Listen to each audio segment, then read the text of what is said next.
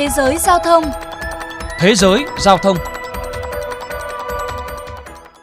Quý vị và các bạn đang lắng nghe chuyên mục Thế giới giao thông phát trên kênh VOV Giao thông của Đài Tiếng Nói Việt Nam.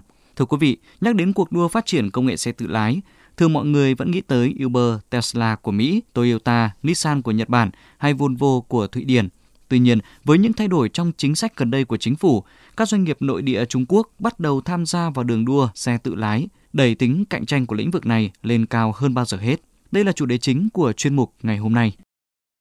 Vào đầu tháng 5 vừa qua, Baidu, một trong những công ty công nghệ lớn nhất của Trung Quốc, đã bắt đầu thử nghiệm xe taxi tự lái Apollo Go Robot Taxi tại công viên Shougang của Bắc Kinh, một trong những điểm tổ chức Thế vận hội mùa đông Bắc Kinh 2022. Khách hàng có thể sử dụng ứng dụng trên di động để gọi xe và cho phép họ xác định vị trí của xe trong khu vực xung quanh. Để có thể bước vào xe, khách hàng sẽ phải quét các mã QR code để xác minh danh tính và để phòng dịch COVID-19. Sau khi đã vào xe, khách hàng chỉ cần bấm nút, bắt đầu hành trình và xe sẽ tự di chuyển sau khi đảm bảo các cửa đã đóng và dây an toàn đã được thắt. Một người dân được trải nghiệm chuyến đi chia sẻ. Đây là lần đầu tiên tôi nhận ra có loại xe tự lái với công nghệ hiện đại như vậy. Tôi đem theo cả con trai đến để trải nghiệm. Chuyến đi diễn ra rất thuận lợi. Đây còn là xe điện nữa, nên chắc hẳn chúng sẽ rất thân thiện với môi trường. Tính tới thời điểm hiện tại, Baidu đang vận hành thử nghiệm 500 xe taxi tự lái Apollo Go Robot Taxi. Tập đoàn này hướng tới có đội xe 3.000 chiếc vận hành tại 30 tỉnh thành phố trong vòng 3 năm tới đây. Hiện ngày càng nhiều doanh nghiệp, công ty của Trung Quốc có những động thái mạnh mẽ để gia nhập đường đua phát triển xe công nghệ tự lái. Nhu cầu sử dụng xe tự lái tại Trung Quốc bắt đầu tăng nhanh kể từ khi đại dịch COVID-19 bùng phát. Pony AI, startup khởi nghiệp về công nghệ tự hành, có trụ sở tại thung lũng Silicon và Quảng Châu, là một trong những doanh nghiệp được chú ý. Kể từ cuối năm 2018, công ty này đã bắt đầu thử nghiệm taxi tự lái và nhận được khoản đầu tư là 400 triệu đô la Mỹ từ hãng xe Toyota của Nhật Bản. Trong thời gian đầu dịch COVID-19 bùng phát, công ty này đưa đội xe tự lái vận chuyển nhân viên y tế và hàng hóa thiết yếu tới nhiều khu vực bị phong tỏa tại thành phố Quảng Châu và thu được kết quả khả quan. Ông James Peng, giám đốc điều hành của Pony AI, tin rằng công nghệ tự lái sẽ được tin dùng ngay cả khi đại dịch kết thúc. Kết quả thu được cho thấy xe tự lái có thể góp phần không nhỏ trong cuộc chiến chống đại dịch. Khi đại dịch đã qua đi, mọi người lúc đó cũng đã quen và thoải mái hơn với công nghệ này và chúng tôi thì sẵn sàng thúc đẩy các bước tiếp theo. Sự trỗi dậy của xe tự lái tại Trung Quốc thời gian gần đây là kết quả của nỗ lực đẩy nhanh quá trình thương mại hóa công nghệ tự lái từ chính phủ.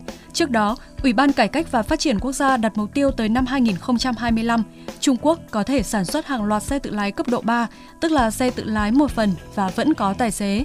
Theo bộ quy định sửa đổi vừa được công bố ngày 30 tháng 7 vừa qua, giới chức cho phép các công ty đủ điều kiện được phép thử nghiệm xe tự hành trong thành phố và cao tốc. Để tham gia thử nghiệm, xe tự hành phải được trang bị hệ thống giám sát từ xa, có thể ghi lại và lưu trữ dữ liệu ít nhất là 90 giây trước khi xảy ra sự cố. Tài xế phải có mặt trên xe để xử lý tình huống, đồng thời phải chịu trách nhiệm theo quy định của pháp luật nếu để xảy ra tai nạn. Ông Jonathan Spear, chuyên gia cố vấn chính sách vận tải của IQT, công ty con thuộc tập đoàn Atkins, nhận định. Ngành xe tự lái của Trung Quốc những năm trước có thể nói là rất yếu so với các quốc gia như Mỹ hay Nhật Bản. Nhưng với những chính sách gần đây, cùng thế mạnh sẵn có từ điện hóa phương tiện, đây là cơ hội để Trung Quốc giành lấy sân chơi từ các quốc gia khác.